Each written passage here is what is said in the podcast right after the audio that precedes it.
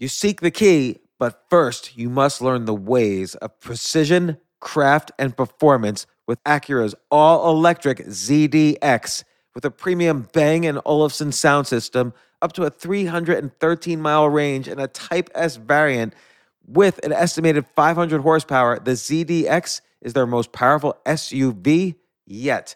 Unlock the energy when you visit Acura dot com to order yours today.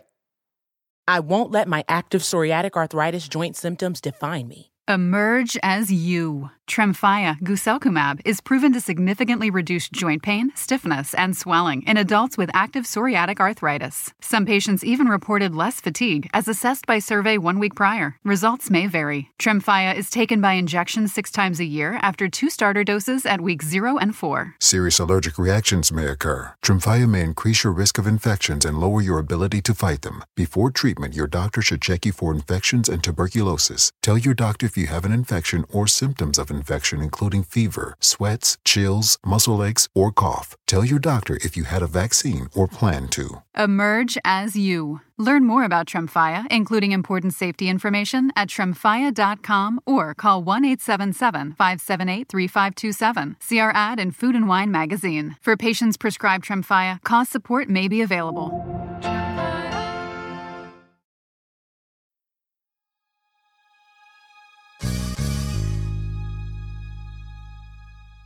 Ladies and gentlemen, what's it like to live for the rest of your life knowing you were steps away from the Nobel Prize and you lost it? I just say that to rub it in. We've already done the podcast about that with this guy. But Professor Brian Keating, physicist extraordinaire, I think he deserved the Nobel Prize, and I'm sure everybody else does as well. Once again, on the podcast for a little update about life, the universe, and everything. This isn't your average business podcast, and he's not your average host. This is The James Altucher Show.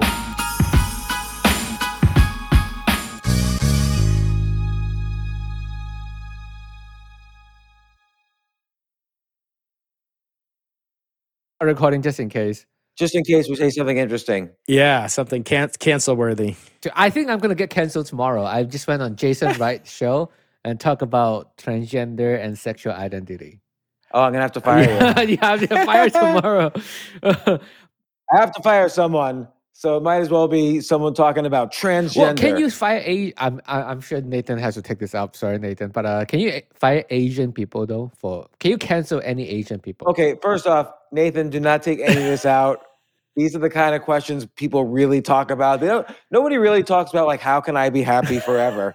Like, they really talk about this. Like, obviously, yes, there is a category of people who identify in all sorts of ways, and everybody should accept them, and there shouldn't be any discriminatory yep, actions yep. against them. Nobody hates anybody. Yep. But, you know, some things are uncomfortable. Like, you're used to using some pronouns all your life, and you have to get used to something new. And then you have to decide, should the government make this a law? What words you can use? Like, so there are interesting issues. And there's issues like, should four-year-olds or five-year-olds Um, who can't really decide for themselves, let their parents choose whether they're girls or boys. Like, some things are issues that should be discussed. Yeah. There. I, my rant yes. is over. Yeah, because like... Okay. Brian, thanks for joining yeah. us on the podcast. Thank you, guys. So yeah, how's it going, James? Good. How are you, how are you doing? You're you're all over the place these days. Yeah, I've become a, you know, multimedia, you know, uh, extravaganza. What are you doing at Berkeley? At Berkeley, I was there for a meeting for the Simons Array, which is the precursor to the Simons Observatory. That's uh, in Chile. We've got three massive telescopes. Each one is about ten feet in diameter. And uh, we're looking for the signs of the early universe. So every year before the pandemic, we'd get together and meet up uh, in person, usually in San Diego or Berkeley. They're the two leading institutions that are running the project.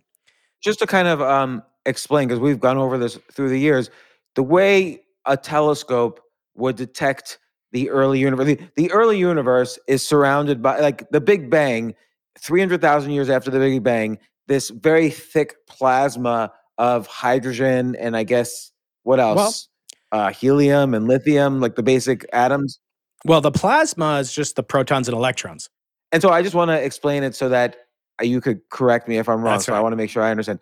These telescopes are so refined, they're not looking for light waves because the, the plasma is too thick to let light through, but they're looking for gravitational waves. And if gravitational waves could be found from three hundred thousand years earlier than this plasma, and just to put it in context, the universe is like fifteen billion years right. old. So the first three hundred thousand years is like mm-hmm. an instant.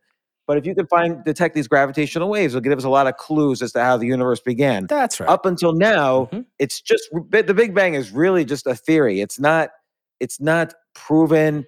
It's maybe as accepted. Let me stop you right there. Theory. Let me stop you right there. So stop me. so so we don't prove theories. This is a huge, huge misconception.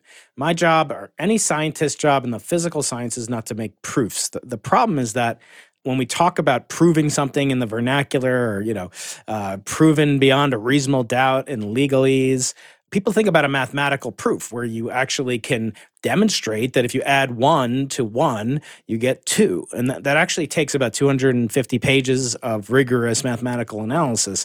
You can't just say, oh, look at your fingers and do that. So it has to be built up from more primitive, more basic um, understandings.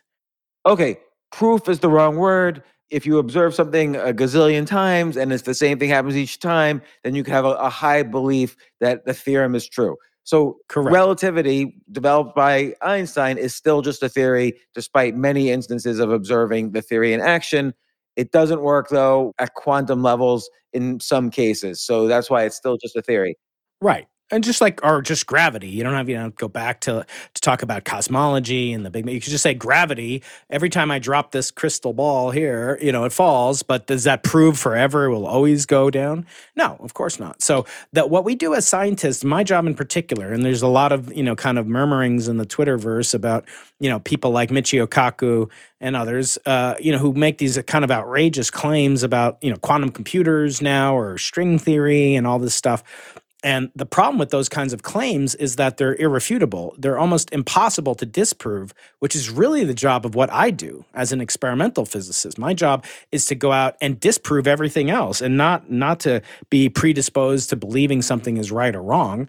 Of course, I'm a human being, so I've got natural, you know, predilection for certain models of how the universe should work. And then I've got needs too. You know, I've got, I'm a man, James, you know, I have needs. And one of those needs is to get tenure or to get, you know, a job for my graduate student after she defends her PhD thesis or to get... Uh, What's her PhD thesis about? Like, what kind of PhD thesis do you manage? So what they're mainly working on are these experiments that I'm the co-leader of. One is called the Simons Array and one is called the Simons Observatory. And so no one person can do all the work that's required to achieve the goal of that instrument, which is to, as you said, make maps and images from the early universe using light that instead of revealing the light itself, reveal the presence of a more primordial signal that would be indicative, but not prove, you know, this positive of the origin of the universe, a singularity, a Big Bang emerging from nothing. And that will be manifest by a different type of signal called a gravitational wave that we can detect indirectly. So her thesis is on constructing some component of it, maybe a detector, maybe how the data are analyzed. Those are the roles and kinds of uh, thesis topics that my students work on. And so it's interesting because let's say, and this goes to very, very your research involves very fundamental issues like how the universe began. And if you detect gravitational waves or something even before or, you know, further away, I guess you would describe it, than the gravitational waves, it changes our theory of, of the Big Bang. Like, for instance, there's also the theory that there was a universe before this one, that they had a Big Bang, and then they had a big contraction into a singularity, and then there was a new Big Bang, and that, that happens over and over again for infinite universes. So if you, is it possible for you to detect the universe before this one, if that theory is true? So what we're able to do is essentially, when you have a theory that makes a prediction about something, you can either observe that thing that was predicted, or you can fail to observe it. Now, just because you fail to observe these waves of gravity, it doesn't mean that all the alternatives are correct. I mean, after all, there's an infinite number of alternatives, right? The universe could have been Uh, cyclical, varying throughout space and time and contracting and expanding in big bangs and big crunches immemorial, or it could happen once, or it could happen four hundred seventy-two times. In other words, there's an countable number of infinite possibilities that the universe could not be a single Big Bang. Uh, does that make sense? Yeah, and you know, it's interesting because most of the time when people have theories about how the universe began, we ridicule them and say, oh, faith-based theories don't mean anything. It's just a cartoon version of what really happened. And yet, when you throw in like, oh, every single possible world exists in parallel because of, you know, string theory and quantum mechanics, and there's twelve dimensions. Like, how come this isn't ridiculed, ridiculed like religion? And, and oh, it was. And it, it was ridiculed for. Well, it was ridiculed for a generation. So the Big Bang emerged. This is something very interesting, and I've been working on this with my undergraduate cosmology class, which will dovetail into a conversation of my disillusion with traditional academia, which will then segue for us into a conversation of new models, new academies that are alternatives to the traditional academic model that I've been a part of for the last forty years or so. Okay, so this is the roadmap of today's podcast. And oh, thank you for thank you for outlining my podcast. I have I have my own questions, but you go ahead. Well, who, yeah, who, who's who's who's running the ship? Okay, uh, so uh, so when I teach cosmology, I've I am often hamstrung by the fact that I really enjoy talking about the philosophical, the theological, the metaphysical overtones of what we do. Uh, on the other hand, I'm not paid to talk about, you know, the religious implications or even the history of the subject, so I have to do it kind of surreptitiously. I'm not proselytizing. I'm not saying you should believe in Baal or, you know, or whoever you want to believe in. All I'm saying is I want to get into what is the underlying motivation that makes cosmology interesting. It's very different from those friends of mine, God love them, that study uh, superconductivity. You, you don't have like somebody looking at a quantum computer and saying, well, this philosophically will change the way that, you know, we look at our relationship to a creator or to um, a stoic way of living. You know, no, it's it's only in cosmology. It's the only branch of hardcore physics that really deals with origins and, and so forth. And it's akin to people that deal in the origin of life and the origin of consciousness. Those are things that have a boundary that always rubs up and agitates against the biggest picture questions, which are the things that got me interested in the subject to begin with. So why the heck can't I talk about the very thing that inspired me to become a practicing card-carrying cosmologist? So I asked myself that. The dean will, you know. You get a card, actually? Yeah, I do. I have, a, I have my card over here. Not this. So, James, you'll someday get something like this. This is a YouTube play button. Um, when you hit one hundred thousand subscribers, as I have, um, humble brag, uh, you get a, a silver-encrusted plate from uh, uh, with a document signed by none other than Susan Wojcicki, who you probably have had on the podcast, or you know who she is. She's the C E O of YouTube. I, on, I do not know her. On the way out, she was married to one of the Google guys or their brothers. Sergey, yeah. Sergey. So, um, uh, so she's stepping down. But anyway, she sent me this nice letter. Congratulations, Mazel Tov. And, uh, you know, here's your play. But this one means a lot more to me because this was made by my ten-year-old. Uh, and when I had like, you know, eight thousand subscribers. So I'll, I'll never get rid of this. The other one, you know, I think it's under uh, a coffee cup somewhere in my office, uh, in the other room of my office. Anyway, all this is to say that when I'm teaching, I don't bring into this perspective that leads to the big picture questions that made me become a cosmologist. And instead, I do that on my channel. I do that on my podcast. I talk about the big picture, um, the discoveries and, and theories and thoughts like you and I are always talking about. And that's interesting to you as a layperson, educated layperson, a bright layperson, but you're not a professional cosmologist, right? Uh, you're a cosmetologist. We've known that from your hair and your. My wife, my wife is a cosmetologist. Oh, that's great. Yeah, she does. She does yeah, your hair too, Robin. Um, So the uh, what I'm trying to get at is that we as as cosmologists have this incredible script. We're given this incredible script that could, you know, could be the presaging of a previous universe to our universe, a multiverse in addition to our universe, uh, a big crunch, a big rip, and we never talk about that. We just talk about, well, here's a here's a partial differential equation. Here's how you solve it. Uh, and so, so in the course of the last few you know months, I've really been trying to figure out, you know, as an identity crisis has come upon me in in middle age, uh, as is sort of you know where do I want to go in terms of educational space.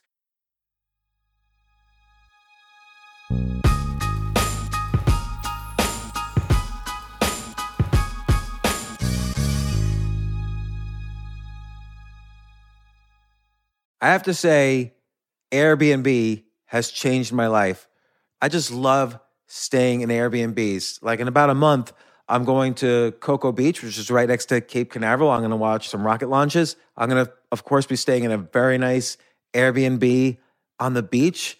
And it's just such a great experience. Like, the whole world is available to us now because of Airbnb. But whenever I'm at an Airbnb, I always realize, you know, I the home that I left to come to this Airbnb, I could be making money on that right now by hosting and, and being an Airbnb myself. So, and I've known people, I had a friend who basically, you know, made a living from turning his home into an Airbnb. So if you have a home, but you're not always at home, you do have an Airbnb there. And it's an e- it can easily fit into your lifestyle, and it's a great way to earn some money. Your home might be worth more than you think. Find out how much at airbnb.com slash host.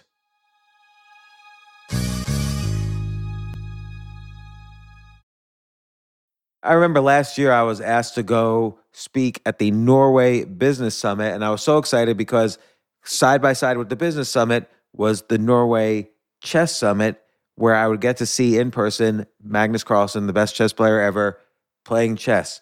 But it was four plane rides, like, to get to the city that ultimately I would go to. So I really did not want to fly for fourteen hours, and they, they were willing to pay for everything for me. So I, I at first class. So I didn't want to fly for fourteen hours and not be first class.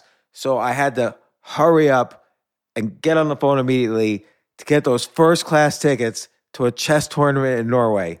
And listen, this is just like when, you know, you have to know when you want the best of anything, you have to act quickly or someone else will get it instead. And I did not want those seats to fill up. So it's like if you're hiring for your business, you want to find the most talented people for your open roles before the competition scoops them up. I just was talking to a friend this morning where he was trying to decide between some programmers, and he waited a little too long, and both the programmers he was interviewing took other jobs, like great jobs. So, you know, what's the best way then to hire the best as quickly as possible? ZipRecruiter. ZipRecruiter finds qualified candidates fast. And right now, you could try it for free at ZipRecruiter.com slash James. Just try it and see. You'll, you'll find out. So ZipRecruiter's powerful matching technology takes center stage to identify the top talent for your roles. Immediately after you post your job, ZipRecruiter's smart technology starts showing you qualified people for it. And I know this because one time I signed up as an employee, potential employee on ZipRecruiter, and I got nonstop. Really, I was, even though obviously I wasn't looking for a job, I love what I do, but I just wanted to see what would happen because they were a, a, a sponsor of my podcast. And the most interesting jobs would pop up in my emails like, hey, you're qualified for this or that. And so it's interesting to see. So just, just go there and try it. Try ZipRecruiter.com slash James. Amp up your hiring performance. Now, this is more for if you're hiring, but amp up your hiring performance with ZipRecruiter and find the best fast. See why four out of five employers who post on ZipRecruiter get a quality candidate within the first day. Just go to this exclusive web address right now to try ZipRecruiter for free. ZipRecruiter.com slash James. Again, that's ZipRecruiter.com slash James. ZipRecruiter, the smartest way to hire.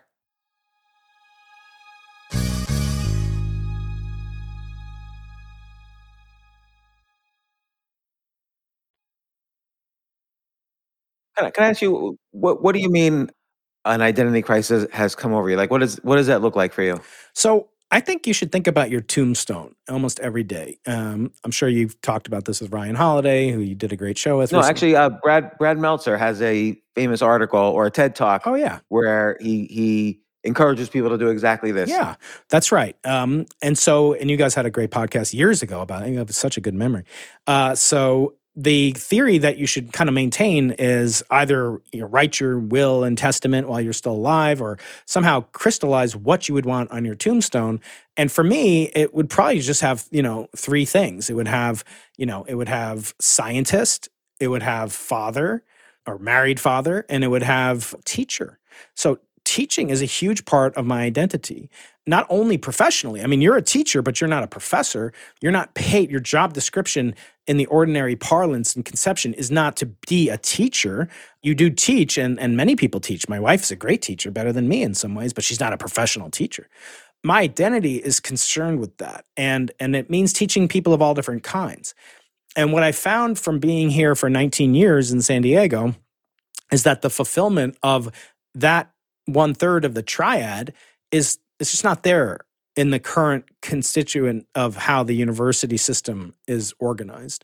In other words, the even in cosmology classes, the students are tremendously concerned about their grades, about what's going to be on the midterm, about homework solutions. And they'll copy down by hand, you know, the equations that I write by hand on the on the board or on a screen, and then they'll go in the book so, and read the same thing, and they're they're basically worried they're going to miss out on on a point of their homework or their grades, and that's natural. I'm not I'm not besmirching that, but at the same time, James, I offer what are called office hours. You probably remember them. I actually never went to office hours as a student, but I also never missed a class. So I'm teaching forty-five of the most brilliant kids in the universe, uh, in the university as well. And they're forty-five. They don't have to take this class. You can graduate. You can even be a physics major or an astronomy major. You don't have to take this class called cosmology. And yet, and yet, on any given day of class, there will be twenty-five kids in class at most. And I've done things to kind of increase participation that none of my colleagues for decades have ever done. I do experiments in the class. I do explosive fire-breathing experiments. I bring in liquid nitrogen to freeze superconductors to teach about phase transitions. I let off huge explosions, you know, demonstrate blackbody radiation. Were you a, a, a tinkerer as a kid? Did you oh, like yeah, yeah. take... Take apart the radio and put it back yeah, together. Yeah, I and- took apart my, you know, my Jetta, you know, my nineteen seventy-four Volkswagen, you know, a Beetle. Uh, I, I was loving to tinker with things when I was a kid. I built, you know, like telescope parts, and I tinkered with computers, which is becoming more and more, you know, of a, of a kind of, you know, passion project for me uh, with the advent of A I, which maybe we'll get into later on. But in terms of our, um, of what really drove me, yeah, it was tinkering with things. But look, these are not experiments. These are canned experiments that are used to demonstrate topics in in undergraduate physics. So there are things in optics and electromagnetism. But some of the professors who are, let's say a theorist is teaching about cosmology. Uh, one of my colleagues is a theorist, so she'll teach about, you know, the theory of, of um, you know, how baryons were formed. And, and anyway, but she's maybe won't do an experiment to demonstrate, well, here's, you know, here's an isotope of water called heavy water, and the extra neutron on each proton that makes up heavy water came from the Big Bang. It wasn't made, you know, in some factory somewhere. And we can actually estimate the temperature of the Big Bang, James, from the amount of deuterium atoms inside this glass of water. And then I'll say it has different properties because it has an extra neutron. It's going to be twice the uh, molecular weight of hydrogen um, in those H two O molecules. So it will be more than twice the weight, but that doesn't make up the bulk of the weight of water. The oxygen does. So I go through all these calc, and then I say, well, here's an ice cube made of heavy water, which I bought myself, which cost two hundred dollars, you know, an ounce to buy. Can you drink heavy water? You can. In fact, I have a video on my channel where I do just that. I drink heavy, I do a taste test, James, of the uh, five different types of water, ranging from free water that you get at Starbucks. It's a taste and price comparison. Uh, it's called, uh, I drank the most expensive water in the universe. Uh, the first water comes from uh, from Starbucks, and it's a little known fact. You go into Starbucks, they have to give you, they must give you a glass of water for free. And so that's the cheapest water in the universe. You go in, you get a cup. Sometimes if you're not in California, you actually get a real straw. So um, so it's a wonderful thing that we should take advantage of. That's the cheapest water. Next cheapest water on my tasting flight uh, was Fiji water. Then I tasted this other type of water called uh, called Berg water, not named after one of our fellow tribal members. Uh, this is actually cast off of an iceberg in northern Canada's Hudson Bay. And they ship this block of ice, and they, it has like, it's incredibly pure. It has no minerals. It's forty dollars a bottle on Amazon. Then after that, there's heavy water, which you can buy, which is like two hundred dollars an ounce. like what effect, different effect on the body does it have? Like, have it, when you drink heavy, like do you pee out heavy water when you drink it? Well, yeah, yeah. I mean, the, the water in your pee will be heavy water, but the, you don't uh, distinguish. There's no uh, additional effect on the human body. It's not toxic. There are, if you drank a does it tr- taste different? It doesn't taste any different. No, it's chemically identical. The chemical properties what, of a what, of why a, has someone never made like some weird brand like heavy water? I think we have our first idea of the show, James. It's for people that are, you know, painfully underweight like me. You know, it's it's. Um, I'm really trying to bulk up, so uh, I need he- water. heavy I can water. See it now. Mix it up with some, uh, you know, some Jocko Greens in the morning. Yeah. Uh, uh, and so then after heavy water, which I said is, then there's actually tritium water. And that's uh, that is dangerous to drink because that's radioactive. That has a radioactive isotope of hydrogen called tritium, and that tritium gives off neutrons and shoots out beta rays and does all sorts of bad stuff to you. So you don't want to drink that. It's a, and it's a controlled substance, but you could drink it. You wouldn't die like instantly. It's just in a lot, a large amount. You know, it would not be safe, but you could buy it. That's like a thousand dollars or more per milliliter. So these are really tiny amounts. Uh, and they're trying to use tritium to make nuclear fusion occur and, and so forth. So it's a controlled substance to some level in the uh, National Regulatory Committee for Nuclear Materials Control, and it's radioactive. And then last but not least, I took, when I was at the South Pole, you know, I've been there twice uh, for a couple of months, maybe total.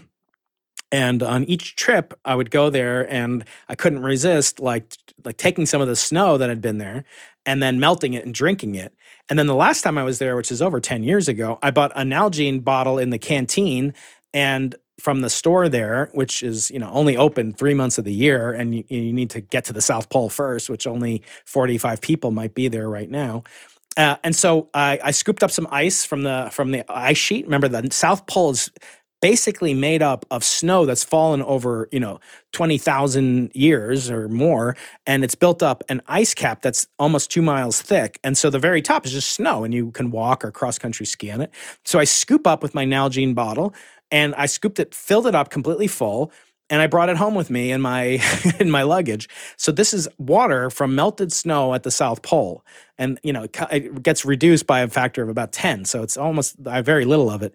That water cost, well, it cost you, uh, you know, total probably about fifty thousand dollars to for me to get that water. You and every other person that pays their taxes out there. Because the only way to get that water is to fly on a military cargo plane from San Diego to, or from, on a commercial plane from San Diego to New Zealand, and then from New Zealand to Antarctic's coast, Antarctica's coast, on a military plane that's owned by the New Zealand National Air Guard, which has a flightless bird called a kiwi painted on it, not very inspiring. Then you go from the coast of Antarctica by a plane that's flown by people from New York State, the New York Air National Guard, and they fly me in a C one thirty, which is a giant, massive cargo plane with skis on it. No, not wheels, but skis. And then you let, so this, you know, one way is probably fifty thousand dollars. So this is the most expensive water in the universe.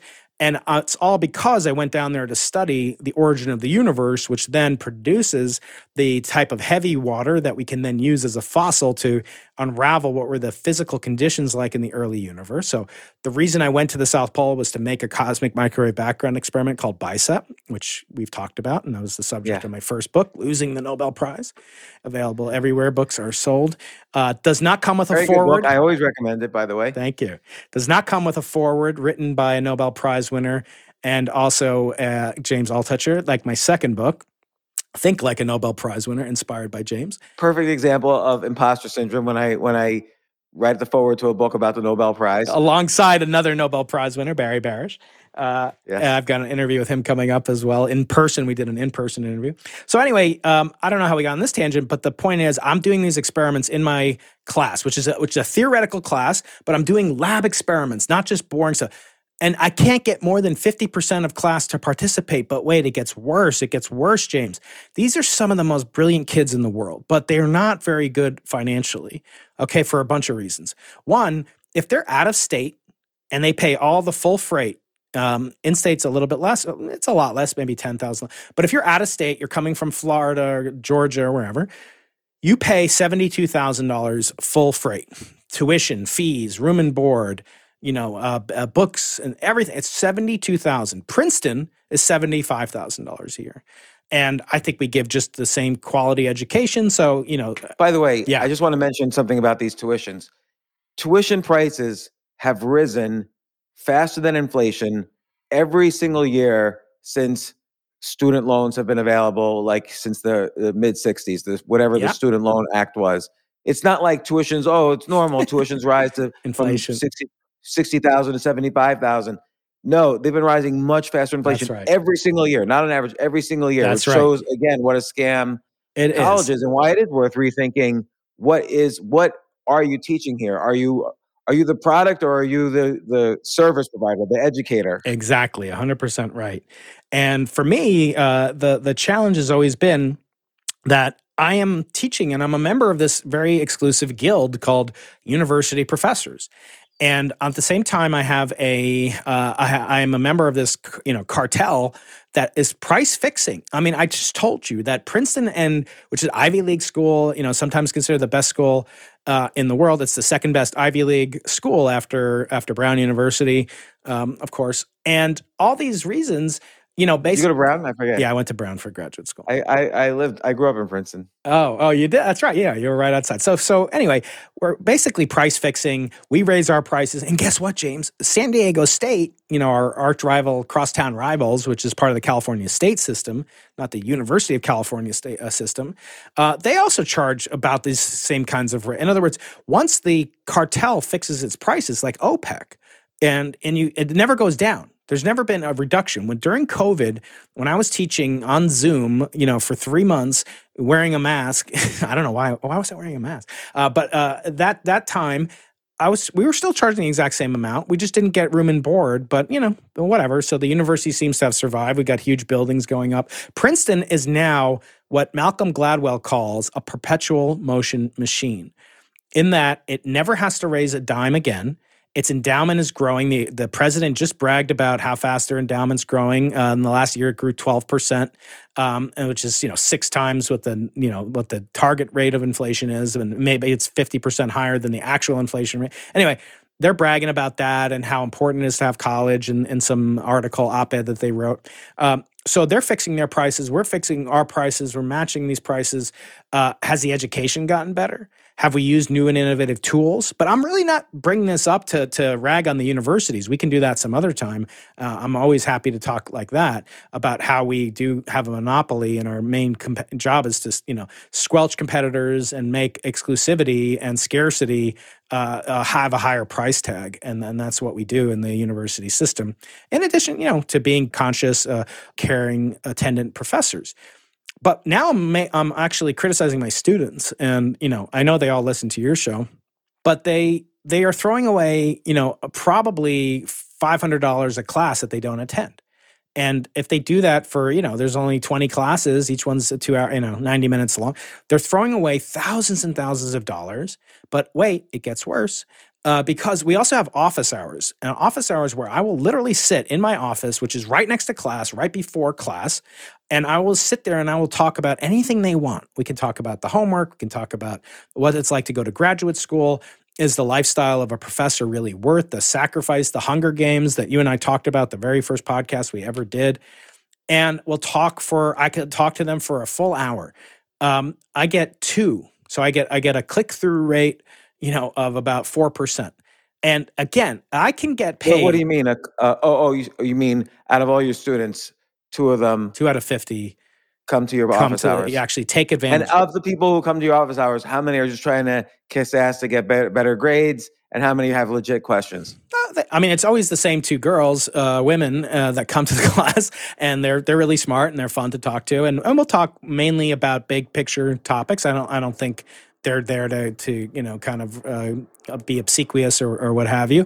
They are interested, but you know they talk about the homework, and that's fine. I, I I'm really happy when they come, James. By the way, I give them a signed copy of the book that bears your name on the cover. So I want that book to be spread and read wide. Uh, and so every student that comes to my office hour, I give them a signed copy of Think Like a Nobel Prize Winner, forward by Doctor James Altucher, and and that doesn't even entice them. I giving that cost me sixteen dollars a pop every time I give it away. I'm paying for it. Uh, the university doesn't buy them for me. So, but I wrote the book. I want the message to spread, and I want to influence students to do good things and to and be aware of the the unwritten rules of science that we go through, including the imposter syndrome. Anyway, this is all to say that ninety, you know, plus percent, ninety-six percent of the students are throwing away tremendous amount of value, not just the book. Okay, the book is condensation of thirty years of my wisdom and knowledge and thirty years of nine Nobel Prize winners, James Altucher and others included. So, but last but not least, you know, James, I've been paid uh, ridiculous amounts of money to go and give a speech in places. I've been paid, you know, all expenses paid, first class airfare for me, my family, my nanny, you know, we have to take a nanny somewhere internationally. I, I've gotten more than I, you know, more than my first five cars put together, you know, for a single speech that lasted forty-five minutes. Where? This was in Atlantis. This was in the Bahamas or, earlier this year. At, at a conference, or like, why do they pay you? No, it's a, it was a, it was a combined thing with like a charity foundation and, uh, and, um, and a hedge fund. And, um, I, I'm not supposed to talk about the details, so, but you can probably figure out eventually. What did you talk about? I talked about, the, I, I'm sorry for this interruption. I'm just curious, like, like what do hedge funds like this pay? Why are they paying like a physicist? Well, th- this particular hedge fund uh, would have a deep interest in what I'm doing because they run a charity as well. But, you know, other other funds have done this too. So th- they had me come in and speak about the biggest picture philosophical questions of all that that you could possibly ask in, in terms of why are we here? How do we get here? Is there life elsewhere in the universe? Uh, this is kind of a team building thing. It wasn't like how to maximize alpha and, you know, minimize beta. I mean, I wasn't talking about that. Uh, and so it was like an inspirational speech about the, the you know, where these young philanthropists, many of them are young philanthropists, things that they can get interested in that are outside the box that in, advance the, the, you know, human knowledge without necessarily advancing technology. Although many of my, my students go on to jobs at these very same hedge funds. I've had students, you know, that go on to interview with, with places and, and because the training as a physicist is the most broad and, and far reaching of all educations, I claim, even, even in terms of like um, writing and reading, if you do it right, if you read Richard Feynman and you read Galileo and you read Marie Curie, you will have uh, as well-rounded uh, appreciation of, of the English language, literature, as, you know, reading, you know, just purely reading Shakespeare or Baldwin or whoever. Because to communicate well, as those authors do, and, and other science authors too, um, modern or ancient, you will get a tremendous firsthand account of what was going through a scientist's mind as he or she was making a discovery, which would then change the course of nature and the course of history and the course of technology. So in other words, you learn cosmology, but you then you learn literature. That's pretty cool. I don't think the converse is true. If you learn literature, you don't learn cosmology.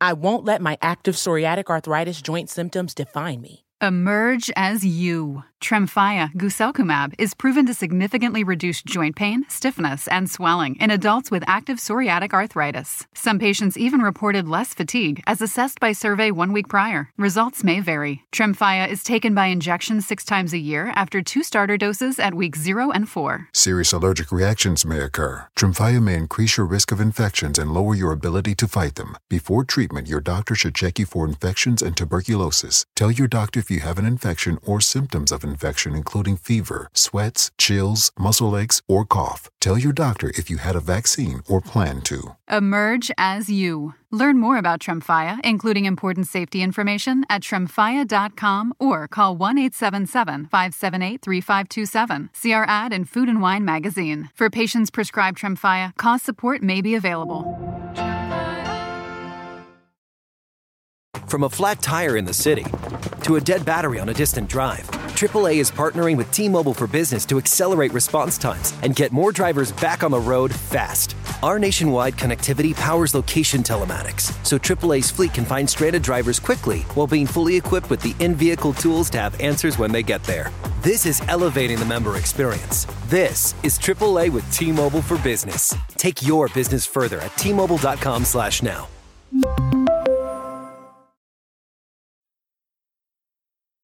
I want to roll it back, though, to you have this identity crisis that you're yeah. talking about. And I wonder, you know, I've had on, for instance, a guy, you know, uh, Alan Lightman, yep. who kind of switched from being like a, a great physicist to being a really amazing writer about physics. Like, he's written beautiful books for the past almost thirty years about physics. Yep. Einstein's Dreams, I think, was his yep. his first book that I read. And uh, it's back in back in the early nineties.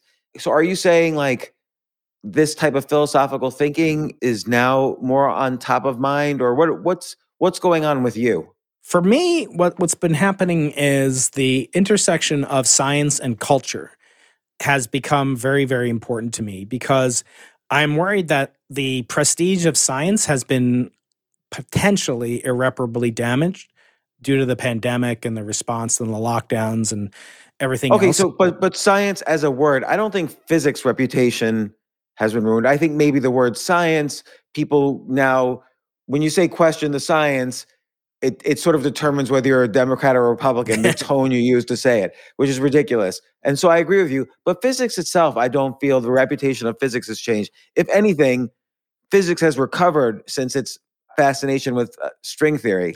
Well, yeah, but this fascination only intensifies when you have people like Michio Kaku and uh, and uh, Brian Greene and others that go on and extol the virtues of these eleven-dimensional uh, vibrating beads of energy that, if written down, would allow us to know the mind of God, and as Stephen Hawking said about string theory.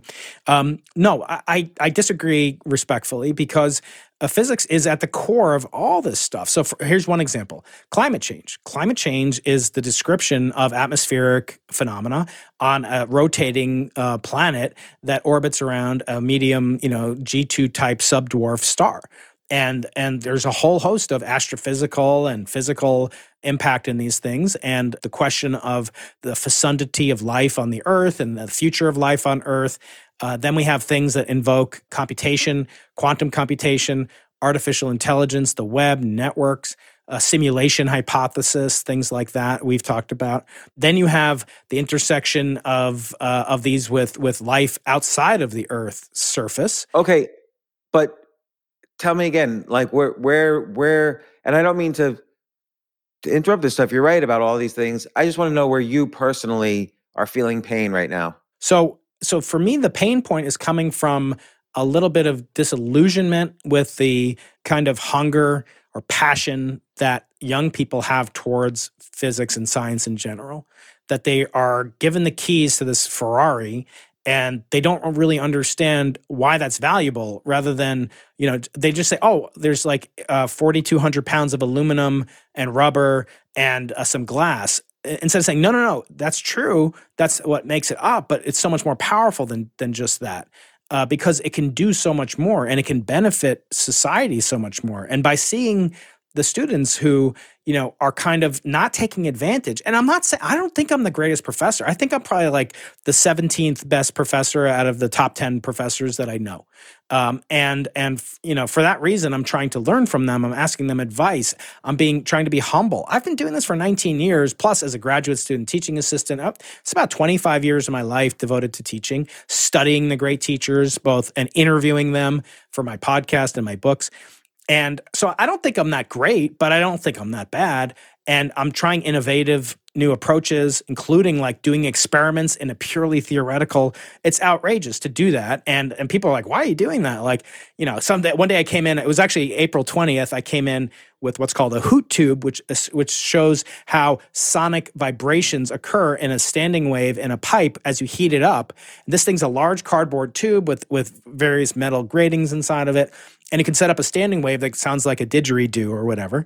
But it was, and you have to light it with it with a with a blowtorch, and then um, and then that sets up oscillations depending on how hot you heat up the blowtorch. So it teaches thermal connection to sound. This is very cool. And as I'm doing it, and you have to hold this thing, and then I lit it, and I'm like, well, sorry, you know, I didn't realize this, but it's four twenty, and this thing looks like an enormous bong. Uh, but there's no relationship between this, and the kids are all laughing, and, and it was all in good fun. Um, but, you know, here I am. I'm trying to come up with innovative things. There's one other piece of depressing data that happened to me. Um, so last uh, last week, we had a survey that went out to all my students, and they were able to fill out the survey and it's their only opportunity to provide a short answer. And I said to them, guys, look, I've won many, many awards in my life. I'm not saying this to brag. I'm not telling you this, James. You know I've lost more awards than I've won. Uh, but I've never won the award of best teacher at U C S D. And that is my goal before I retire. I want to win that award. I want to do what it takes. I'm not, I don't mean I'm going to give everybody an A plus if they, no, I said, I want your honest feedback. I was very vulnerable with them. I said, I said, I know I can do better. I know I'm I'm doing okay, but I want it not only for the rest of this quarter, which is another five or six weeks to go, but also for future generations of students that will take the same class with me. How can I do better? What kind of lacunae, flaws, gaps uh, do I have? What things do you like? Do you like the experiments? And it's their only time. They get uh, asked to evaluate me twice. Once at the end of the year, which is like a Scantron form, just like, do you agree that this is a good professor? Yes or no? Like, it's just binary questions the whole way down. So I get no real signal to noise there. Instead, you get, you know, I get information, but it's not granular at the level that I'd be happy with. This, in contradistinction, last week, they were able to write little, you know, sentences about why is Brian a good or bad teacher? What do I want to see more of? Um, how can we improve things? What do you think about the book? What are the short? Anyway, long story short. Out of forty-five students, only two people filled out the survey. It's probably the same two people that filled out the, that come to my office hours. And uh, because the number is so low, U C S D will not release the survey results to me of the two people that submitted the survey results. Uh, because, because you don't want them to... Yeah, they could because, be targeted. Because they think you're going to figure it out or right, whatever. Right, exactly. And this is down from like ten or fifteen, you know, last year, same size class roughly, same caliber of students. And I'm just like, I'm working harder than ever to engage students, to teach them things about, you know, why what they're doing is so interesting and so important. That with the students that do come to class are mesmerized and they seem very interested, although who the hell knows. Uh, the same students keep coming and the same students don't keep coming. I want to do better. I asked, I was vulnerable. Give me feedback. Now, James, I can release a video and tomorrow it'll have one hundred thousand views. And I'm not bragging about that. And many of them watch my channel and they, they're just like, they love seeing me on, on your show. They've, they've actually said that. They've seen me on um, Lex Friedman and Jordan Peterson and Ben Shapiro and all these podcasts. And they're like, oh, it's just, like, you're so good at doing that. I'm like, then why don't you come to office? Like, I'll sit there and I'll talk to you about anything you want, anything in life. And some of my colleagues are like, well, maybe they're intimidated by you because you're this YouTuber and whatever. And I'm like, I don't know if that's really true. Like, I was intimidated to talk to you, James, you know, and, and the first time we ever met was, be, well, we met because we gave a TEDx talk together in San Diego in twenty fourteen, which I can't believe how long ago that was. Uh, I know, nine we years. met there, we lost touch, you had a couple of marriages, uh, and then I went on Jordan Harbinger's show, not Jordan Peterson, Jordan Harbinger's show, and uh, that took a long time to organize back in twenty eighteen, and I said, I just have one request, I'll never ask you for another introduction again. I really want to reconnect with James Altucher because he's done so much for me psychologically. He's stimulated so many ideas. He's, he he prompted me to become a stand-up comedian. Uh, then he prompted me to to really go deep into the podcast. So so here I am, and uh, and and Jordan says hi. By the way, he's he's super busy, but he loves you, and uh, we always. Uh, he's coming on soon again. Oh, I think. Great! Yeah, he's the best. Yeah, so he's, he's a great guy. Uh, so and I'm like, when I had the opportunity to meet James. I didn't like, I wasn't like, oh, I'm not going to meet Jane. Like, thanks for the introduction. I'm not going to do it. Like, I was intimidated by you. Uh, be, you have this huge audience. And and now the student has become the teacher. No, no. But now, James, I feel like, sure. you know, we become friends. And so we lost out on that. And uh, by not, if I would have not taken advantage of these opportunities. All this is to say that that there's a couple of different dimensions that are causing disillusionment. One is that the students are not getting what they're paying for at a university, and they're paying dearly. They're paying tremendous amount of money. And I don't just mean for cosmology and physics, as I obviously think it's the best education you could possibly get in STEM, but uh, but that doesn't mean other forms of it. But I assume this is happening to other professors, like in, in literature and in, um, in I mean, sociology. Well, me, yeah. And, and Ann, sorry, sorry to interrupt. No, it's fine. But it's your show. I, I've given quite a few lectures at, at colleges, you know, whether it's about entrepreneurship or investing or writing or the economy or whatever. And one thing I've noticed is that, and usually I'm speaking to like a big class, like a class with more than two hundred students in it. So I don't know if that's like the average size of classes now or or whatever. Mm-hmm. Depends on the university, depends obviously. On the class, yeah. Mm-hmm. So, yeah. So one thing I've noticed over the past decade or so is that before people would sit there and they're looking at you. Now everybody's got their laptop open mm-hmm. and they're kind of, I guess you would say multitasking, but I I, I don't believe multitasking is a thing that exists. Yeah. I think that's like a made up word. And and look, I have to work really hard to get their attention. Like yeah. they don't know who I am. They know roughly the topic and roughly who I am because their professor introduces me. Mm-hmm. And I have to use all my skills. Like it's the hardest public speaking I've ever done is speaking to a room full of students. And I, I'm, I'm, you know, I think I do a pretty good job. I have to use like the comedian skills. I have to use the yeah. public speaking skills. I have to use everything to get them to look up from their laptops and engage. And I can feel, you could feel their engagement when they're engaged. So it's, it's very hard for professors right now, I think, and schools, because you're right. Not only are the students overpaying, but they're not really learning. They're just there to be there because they think they have to be there. It seems in most cases, not in every case. No, but yeah, in, that's in right. Many that's cases. Right. But but you would think that a, an elective class in a subspecialization. By the way, this is spring quarter. A lot of them are seniors and they're graduating. They're going on to graduate school, so they don't have to take this. They already got into graduate school, or they have a job offer.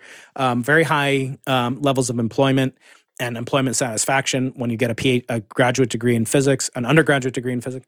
So. For all these reasons, you think, well, like, why did they sign up for the class? It's like, I, I really want to get in better shape. I'm going to pay for a bunch of personal training classes, and I'm just not going to show up to any of them. But I'll pay for them. And and worse than that, I'm going to go into debt.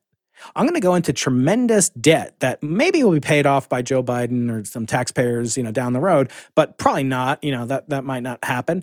Um, so I'm going to go into tremendous debt for my personal training classes, and I'm not even going to show up. That's brain training, but I'm not going to show up. I'm not going to show up to that one-on-one consultation that Professor Keating could get one thousand dollars an hour in consulting fees if I wanted to. Um, and and so, you know, for these reasons, it's disillusioning to me. And it's caused me to start to think about the model of, of education because, listen, the first major university in the Western Hemisphere was in Bologna, Italy, in the year ten eighty, the University of Bologna. Go bologna sandwiches. That was their mascot. Nobody knows that, but it's true. And uh, and it's been a thousand years basically since that first university. And you know what? And you know, you know the big thing, reason why they started universities is who commits the most crimes? Yes, men aged eighteen to twenty-two. Yes, and so the guards at this university were facing inwards, not outwards. That's they right. weren't protecting the students. They were protecting the rest of the population from the, the quote-unquote students getting out. That's right. So previously they had sent them on to the Crusades, but now it's like, oh, we can't keep killing people in the Middle East. Let's just... That's right. That's why I was against the border wall in Mexico, uh, which is nearby from here, because, you know, someday, like the first income tax was, you know, one percent, right? Now it's like up to thirty plus percent, plus California, plus, you know, so this is pretty expensive. So camel's nose under the tent, in certain speak. So I'm worried the border wall, you know, eventually it'll be to keep Americans in. Like forget about keeping, I mean... You know, half the, half of my people that that I you know, interact with on a daily basis are from Mexico or, or from Latin America. I love them, and it's great. But like, what if someday it's like, oh, the guards are keeping in just like they used to do as students? But you ever remember from Saturday Night Live, James, when it was funny? There was a segment called Deep Thoughts with Jack Handy. Yeah, yeah. So I remember one of those deep thoughts, and it reminds me of uh, of the university situation. And Jack said, uh, in the early days, in ancient times, fly swatters were nothing more than a long stick with a flat piece of wood at the end to smack a fly.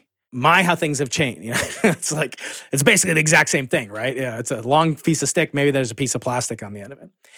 And so I started to think, well, let's let's look at what, what were universities like a thousand years ago? Well, there was an older guy, usually it was a guy, sometimes a girl, I guess. Um, there was an older guy, and he would take a piece of chalk, you know, and they had like a big stone wall, and that person would like scratch off the chalk onto the wall. And I'm like, wow, you know, things have really changed, you know, in a thousand years. Uh, can you think of anything from medicine to to like any form of technology, to anything that has changed so little compared to education? I really can't. I mean, it's, yeah, you can have PowerPoint, you can have uh, smart boards, and I'm going to say the answer is yes, because when you're using the word education, you're referring to what we always thought was education. You go to first through twelfth grade, then college, mm-hmm. then some graduate school, and so on. But now, education could mean a how-to YouTube video. Education could mean I went to Coursera or Udemy. Sure. Or any of these things. Education could mean yeah. a, a how-to podcast. Like kind of like how this one is.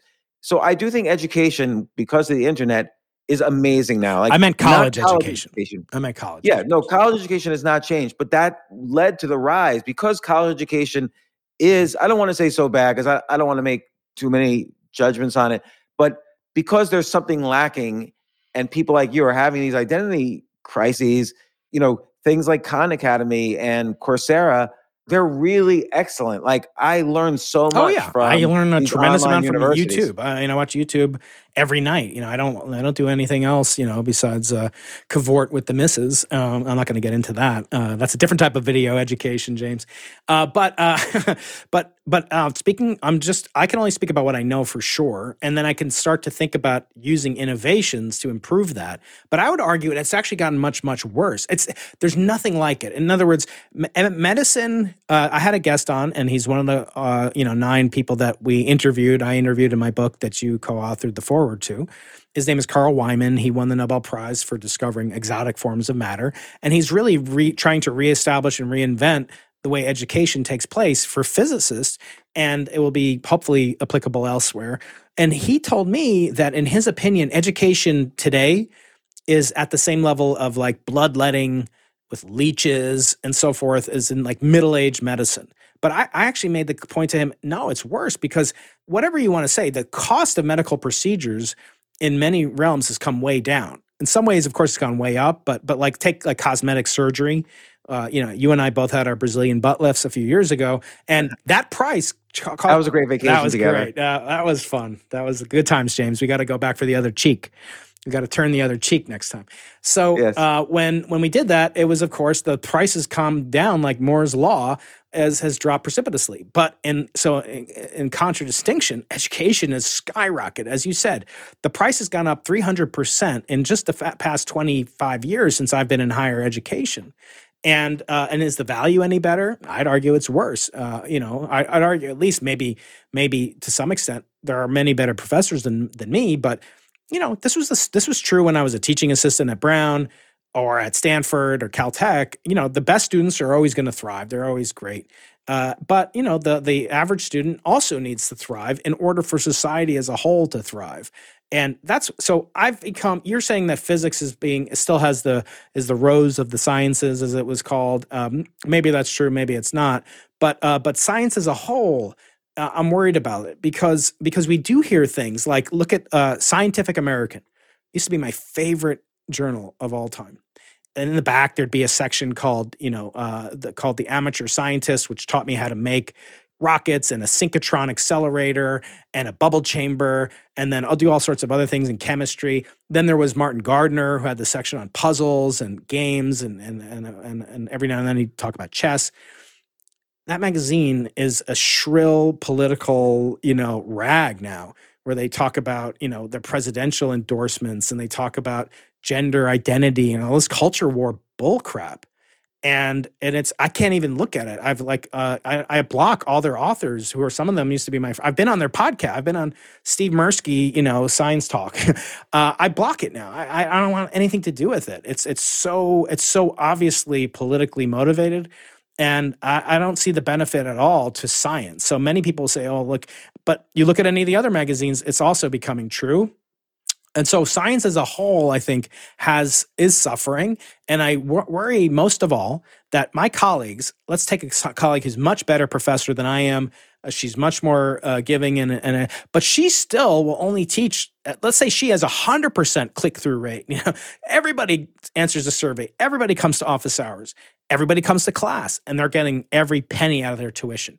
That's still only forty-five, you know, kids times, you know, to, uh, you know, say thirty hours uh, of class time. So you're. you're but, let, let, but let me ask you a question: like, why can't just everybody learn from, you know, like I could take a physics class on Coursera, pay like ten dollars instead of twelve thousand dollars for that class, and, you know. Why why can't education just change to something that we already have? Like like I'm saying, there there are now fine places to get an education, and they're online, yeah. and they're they're more legit in, in many ways than college. Why can't that be the solution you're looking for? I, I think it can. The the problem is uh, is the a model of accreditation. So a lot of things could be much better than they are. uh, but for lawyers. And I know you have a lot of lawyers listening. And my brother's a lawyer, and he listens. Um, so let me make a point. When you look at, uh, say, there's a device in my room right now. Actually, it's an Alexa. So I can say Alexa, and it won't go off because I changed it to be not uh, using that word. So now I have it uh, the following very, very winsome name. Computer. Who is James Altucher? James Altucher is an American hedge fund manager, author, podcaster, and entrepreneur who has founded or co-founded over twenty. Yeah, it reads the Wikipedia yeah. page, basically. Computer, stop. So uh, now imagine you're in your doctor's office. And I had Eric Topol on uh, a couple of years ago during the pandemic's early stages talking about that. And he's written books about, you know, the doc, the patient will see you now. And it's all about revolutions in medicine. And I said, how come there's not like an Alexa device sitting in the back as you're talking to the patient? You know, I had a, I had a consultation, just like an annual consultation with my doctor over the phone this morning. I'm driving, you know, he's got his iPhone. And I'm like, it was like fourteen minutes. It was, sorry, it was four minutes long. And I got a two hundred fifty dollars bill for it. And I don't know if he's going to follow up. I, I didn't know, like, when he said, well, you got to come in and have that that uh, cyst on your butt lift because of the butt lift, James. The complication rate yeah. is very high. And so you got to have that looked at. I don't know if I'm going to get a call from a from a nurse and, and they're going to tell me I have to make an appointment. You know, but if I had a very intelligent, you know, chat bot r- sitting right there with him and with me, then they could fight it out and say, well, like, you know, he mentioned getting, uh, uh, you know, getting seventy hour x-ray on, on your butt. So make sure he follows up and gets that ordered, or you could get, you know, the cyst could pop. I don't know, I want to get too disgusting, but the point being, they don't have that because of like HIPAA regulations, and it's not, you can't secure privacy. That comes down, or here's another example, pilots. When you're flying across the country, every time you stop at an airport, uh, you have to dial in their local weather for that airport and any particular obstructions on the runway. There's a deer on the runway. There's a plane that popped a tire. You won't know that. Like when you took off, if you call them, you know, it could be right have happened, the plane that's landing before you in my little Cessna. So I'm coming in for a landing and there's, holy crap, there's a there's a plane. I have to be familiar with it. So to do that ten or fifteen minutes before I'm landing, I have to dial in by hand on a radio, an analog radio from the nineteen sixties, take my eyes off of the outside world, take my hands off of the control uh, uh, wheel, and dial in this number. Then I have to listen for two minutes.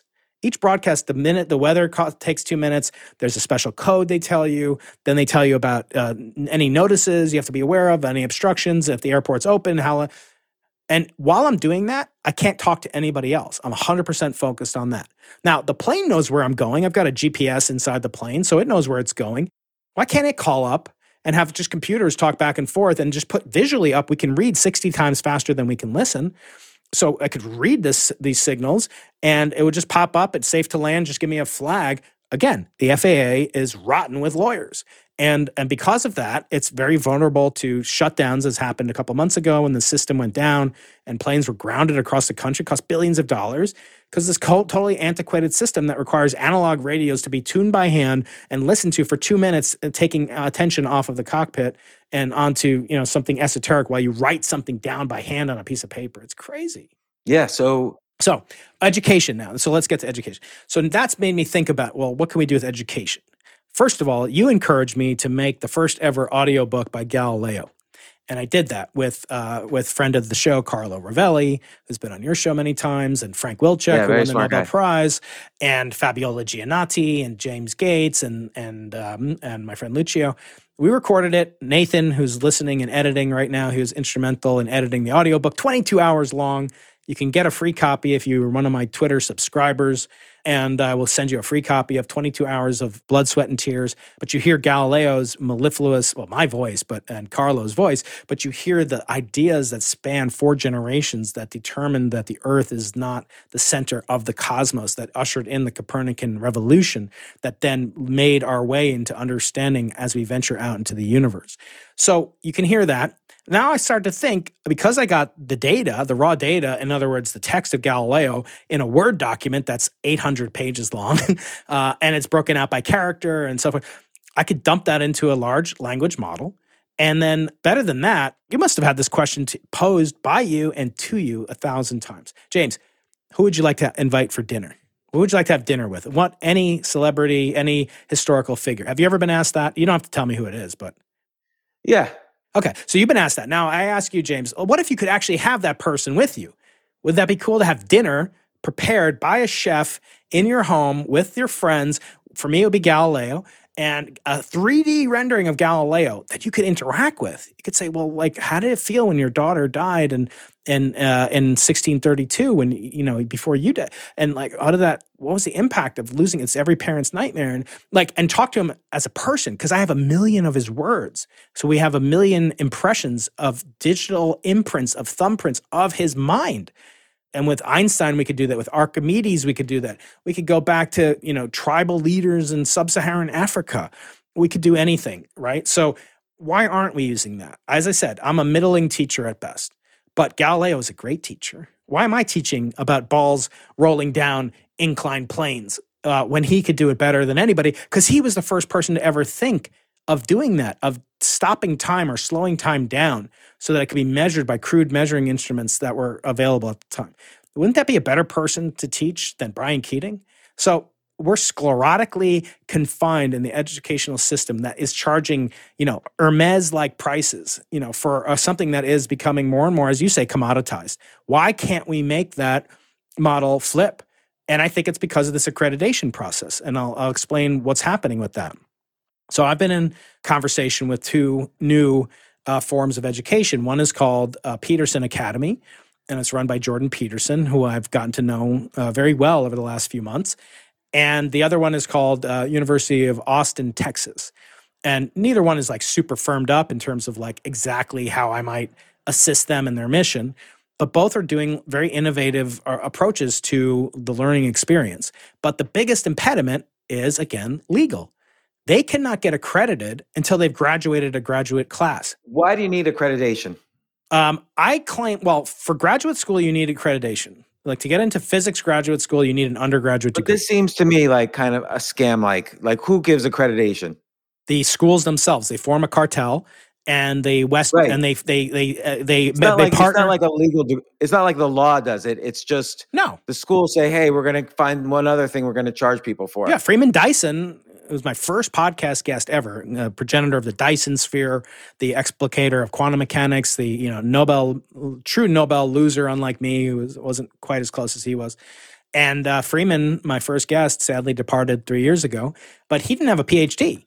And he was at the Institute for Advanced Study, rubbing shoulders with Einstein, you know, and uh, the, the folks over there for a decade, Wheeler and, and everybody. So no, you don't need one to do research, but I can't tell you a single scientific paper that has been that I've read that's let alone not had a bachelor's degree but didn't have a PhD. There, you know, obstacles to that that seem to be insurmountable. And whether it's a way of sorting and and credentialing, and whether that's because of this cartel that sets its own prices, that fixes across uh, state lines, and and does all sorts of things that would be illegal if the mafia did it. Uh, somehow these universities are getting away with it, and I'm part of the problem. You know, I'm not like going to my uh, chancellor and saying, you know, up yours. I'm not going to take a dime until you, you know, lower the prices. But these new institutions are Jordan Peterson. And Peterson Academy, which is going to be completely non-political. It's going to have classes about philosophy, psychology, is, physics. Is it going to require a PhD to teach? No. No, it doesn't even require, you know, that you're a professor anywhere.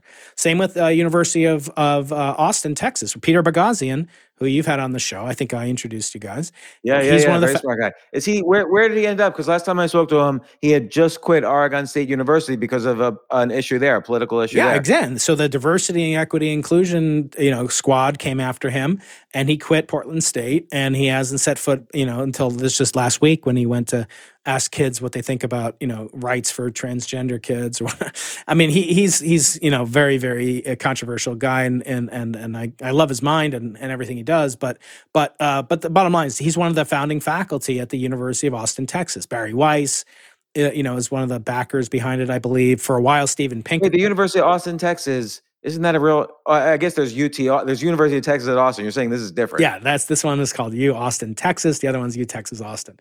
So yeah. It would be like the University of San Diego, which is. A, so who started that? Uh, that's very interesting. So it's a privately, you know, funded college. I think there's people, you know, from uh, maybe like the PayPal mafia days and, and uh, you know, that kind of orbit, perhaps. It, it's definitely not a left-wing institution. Uh, in fact, they were talking to me yesterday about, you know, like you can count the number of folks that are on their bureaucratic staff that do what's called diversity, equity, and inclusion on zero fingers, because they just refuse to have anything like that. And so here at U C S D, we have at least eight people whose title has the word diversity, equity, and inclusion in it. And each one of them has a staff, and each one of them is charged with, you know, maintaining this balance in the university. And, and it's been, that's been in place since the year twenty twelve. And I've been here since twenty oh four. And the number of Black faculty members in my, or, you know, true, you know, ethnic minority uh, members is basically unchanged. We, we don't have a single African-American. We have very few female professors. And this has been the job of this institution, of this institutional uh, superstructure architecture. Now, how does that get paid for? It gets paid for from the tuition and fees of the students and from state funds. So this university is not going to have that, which allows them to offer free tuition, uh, at least for the first graduating class. But the problem is the first graduating class won't get a degree from an accredited school.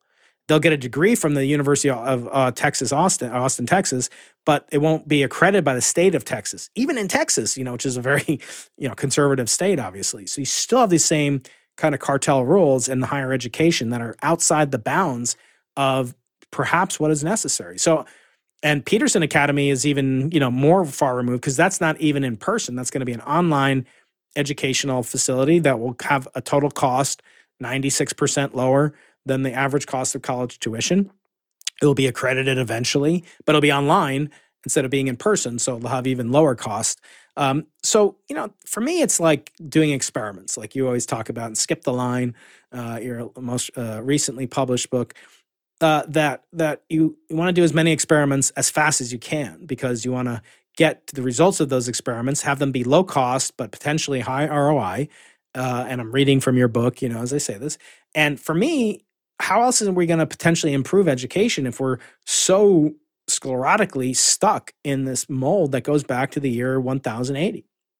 Yeah, I agree. But I, again, I wonder, why can't we just say, hey, Coursera is good enough? Um, and, you know, even Google says that. You could get a, a Google certificate in, you know, essentially software and programming at, in, at quote unquote, institutions like Coursera, and Uh, thousands of companies have said, yeah, we'll hire mm-hmm. people with that kind of quote unquote degree. So I feel like this is a problem that is organically being solved, even though it doesn't have the current status of high, you know, higher education. But that's the same thing like with publishing. So publishing was an antique for one hundred years. You had to go through one of the five to ten publishers to get your book published, or else it was like vanity publishing.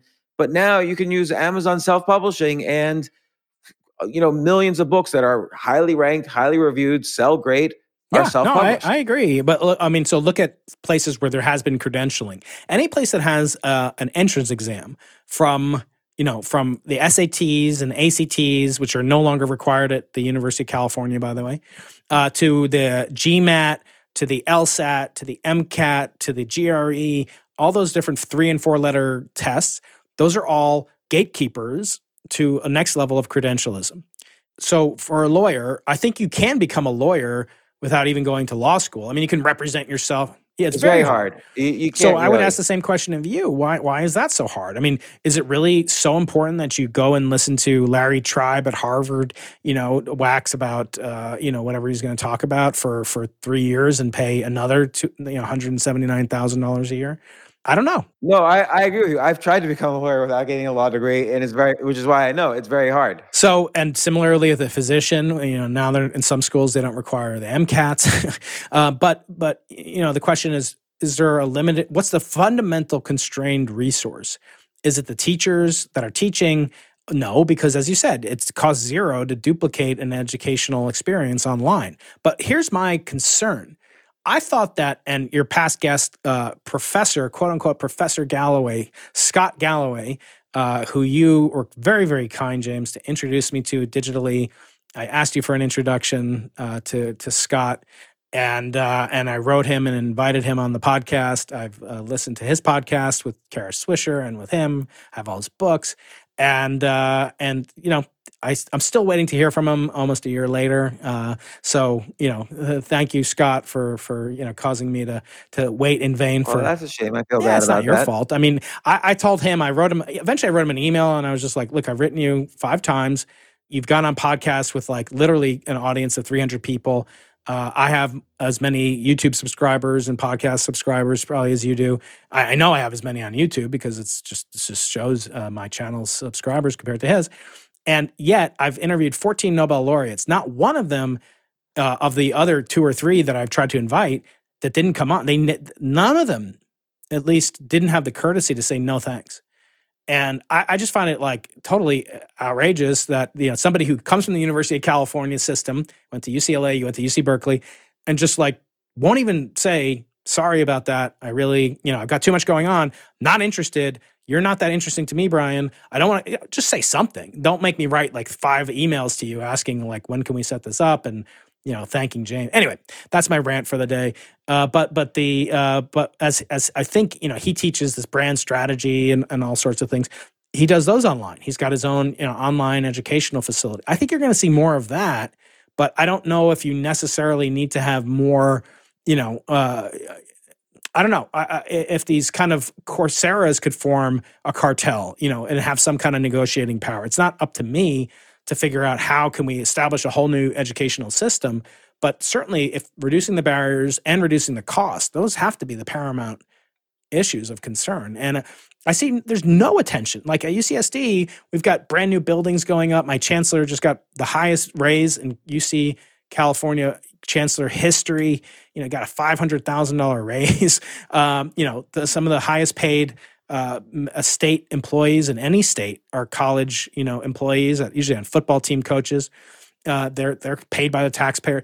You know, it's a tremendous amount of money that flows through these universities, and yet, you know, we're actually not innovating in what we do, and we're not even aware of the threat. As I thought during COVID, that it would lay bare.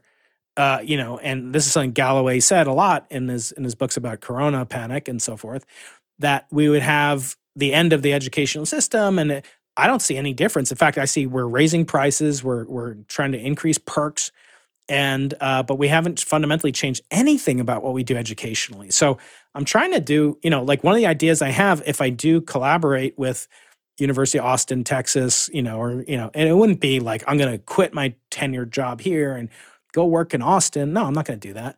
Uh, but I might do a seminar where an intercession between my classes and their classes, uh, yeah, between Thanksgiving and Hanukkah, that we uh, we do this project like what I've described to you.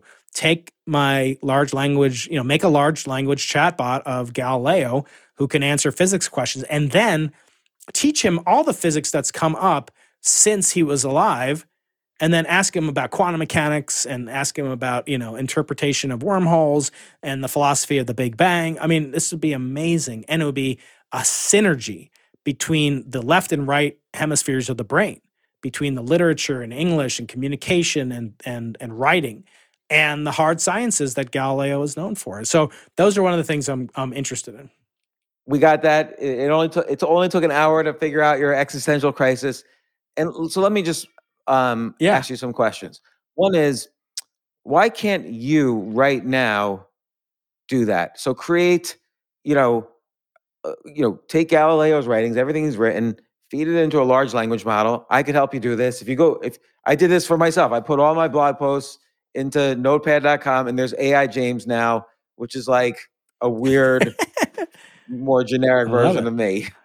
We could do it. I could do it for you. Mm-hmm. And you, and then we could, we could take Isaac Newton, yep. heck, we could take Isaac yeah. Asimov, and we could do whoever you want, and we'll make like a little virtual A I college, and we yeah. could test it out. I, I'm, I'm totally. There's nothing. The answer, nothing. The other thing is, like, you did a good job. You wrote a great, you know, audio book. You didn't write, but I mean, you made a great audio book with yeah. Galileo's teachings.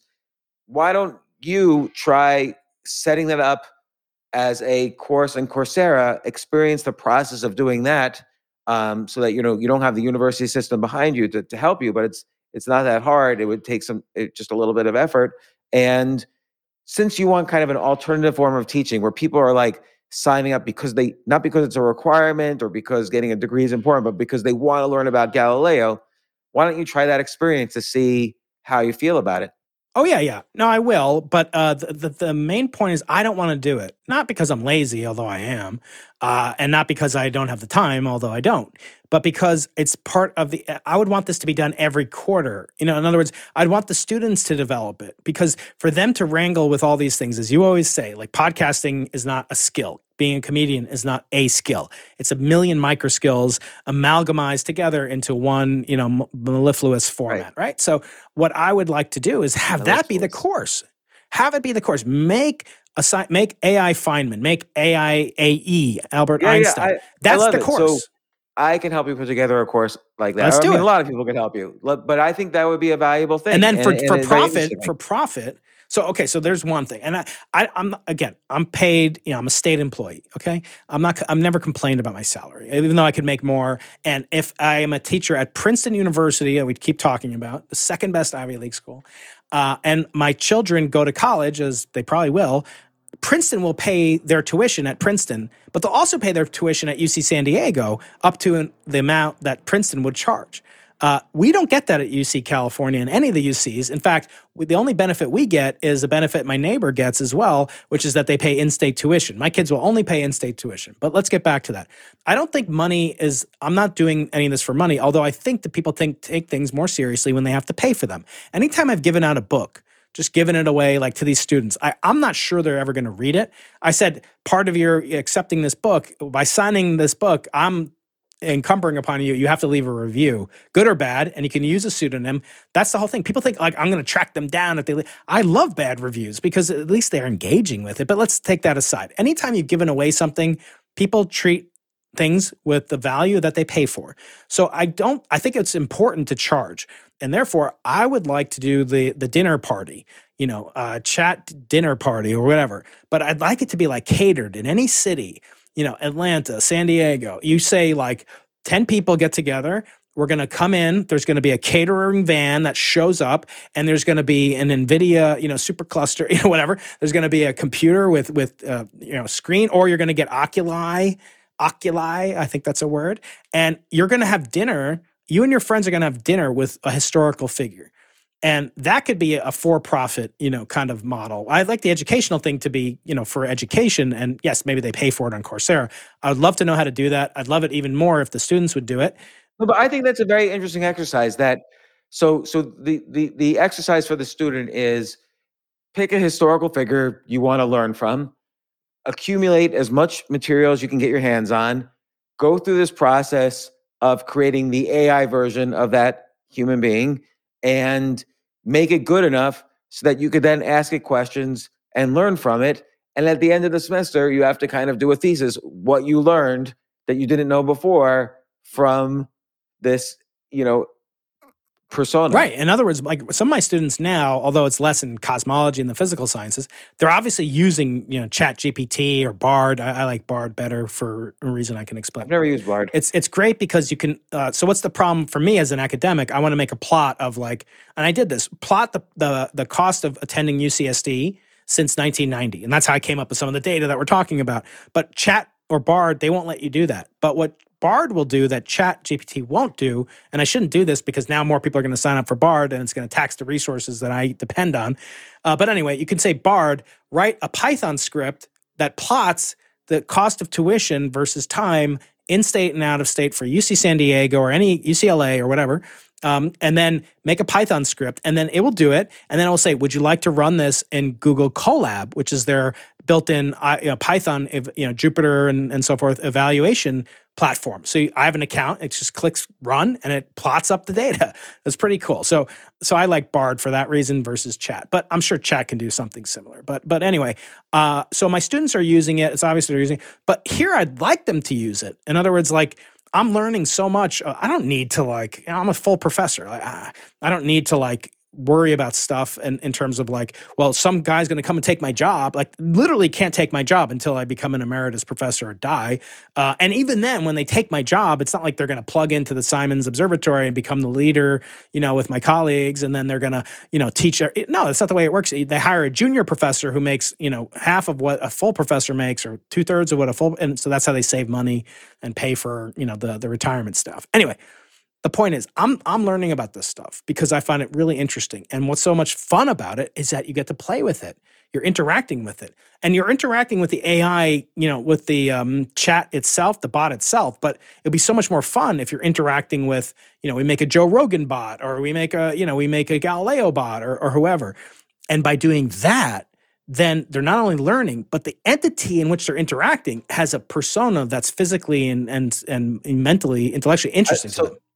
I have this ability on, we built this ability on Notepad. Really? Oh, awesome. Yeah. Can you make a Bri so bot?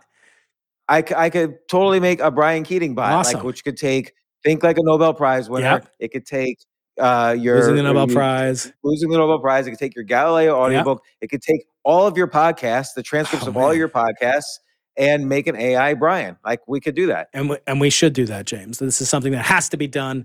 Uh, the other thing is to that's, do- That's why I think I think like- a lot of these issues with education, I mean, education right now is going through an amazing revolution because of online. Look, I'll tell you an experiment that I have not yet launched yet, uh-huh. um, but I'm about to launch. Jay and I, a few weeks weekends ago, we spent about, tw- I, I sketched it all out. We did, uh, Jay did all the video. We did about twenty hours of video of me teaching a course, how to write and publish a quality book in the next thirty days. Oh, I saw that. And, and yeah, so, so, I, I've probably mentioned it here and there, but I've taught writing informally to so many people, you know, people I know who are working on books or articles or whatever. Uh, and so I, it gave me the idea, oh, I really enjoy this. I went through my own existential thing and I really wanted to, to this was, is my contribution to, to teaching. Yeah.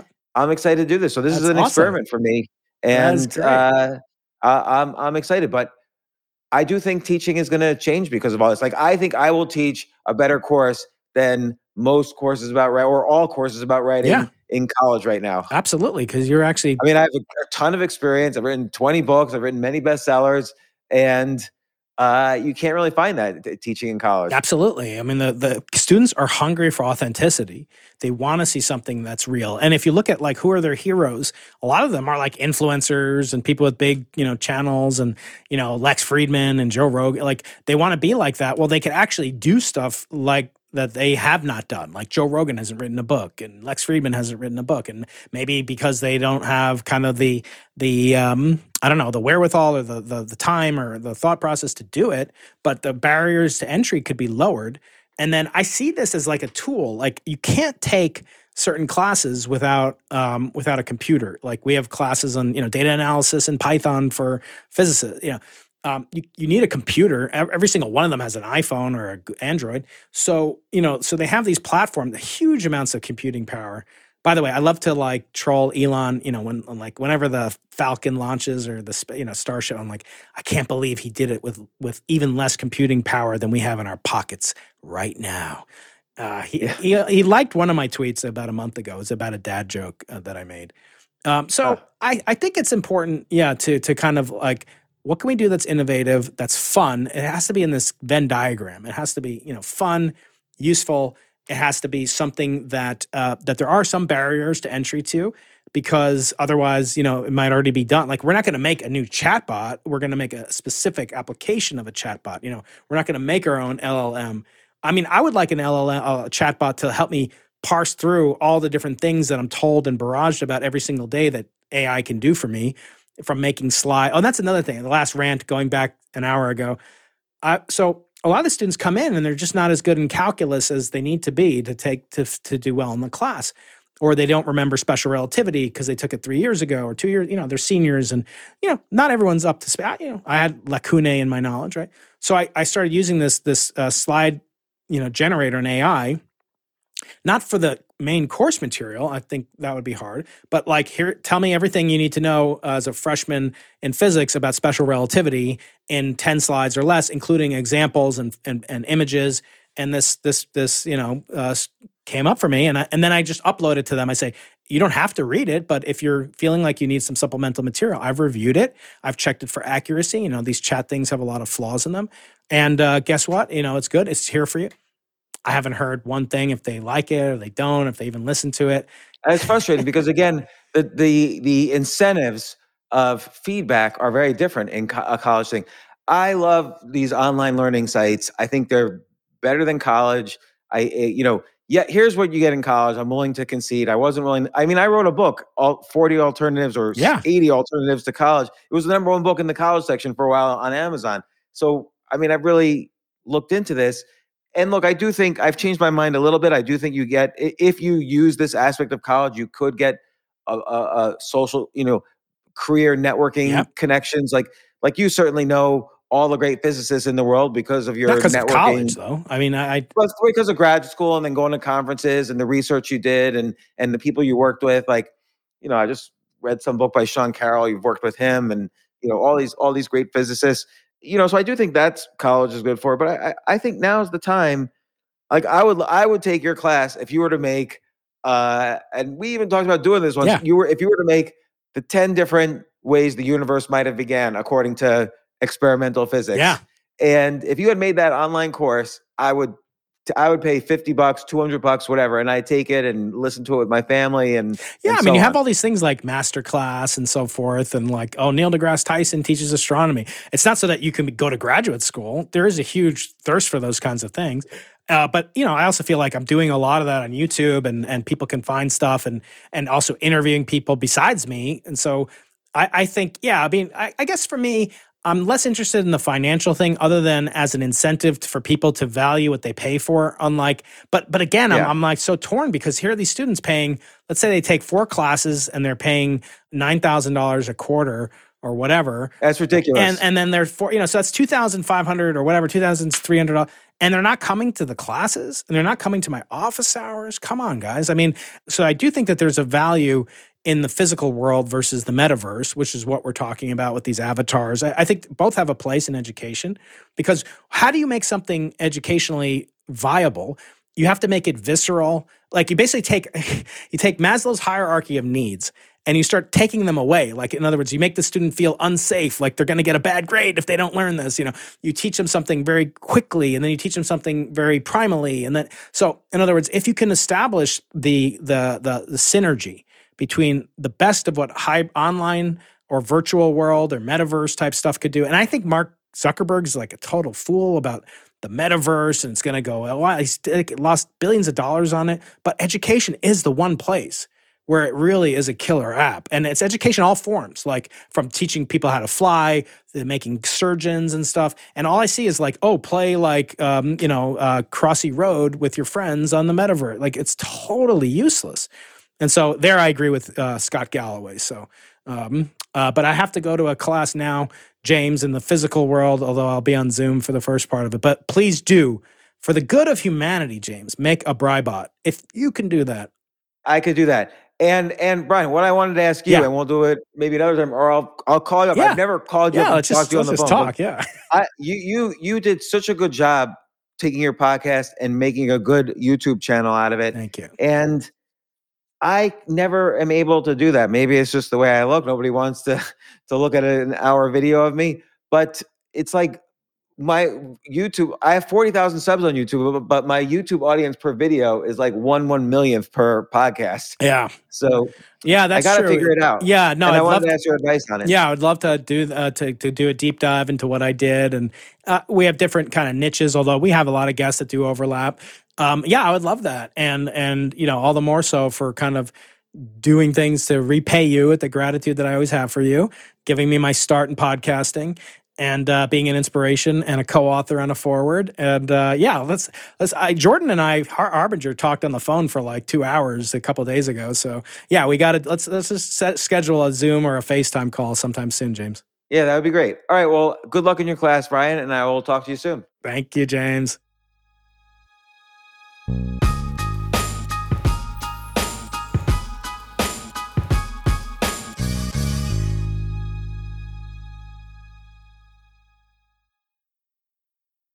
I won't let my active psoriatic arthritis joint symptoms define me. Emerge as you. Tremfya, guselkumab, is proven to significantly reduce joint pain, stiffness, and swelling in adults with active psoriatic arthritis. Some patients even reported less fatigue, as assessed by survey one week prior. Results may vary. Tremfya is taken by injection six times a year after two starter doses at week zero and four. Serious allergic reactions may occur. Tremfya may increase your risk of infections and lower your ability to fight them. Before treatment, your doctor should check you for infections and tuberculosis. Tell your doctor if you have an infection or symptoms of infection, including fever, sweats, chills, muscle aches, or cough. Tell your doctor if you had a vaccine or plan to. Emerge as you. Learn more about Tremfya, including important safety information, at tremfya dot com or call one eight seven seven, five seven eight, three five two seven. See our ad in Food and Wine magazine. For patients prescribed Tremfya, cost support may be available.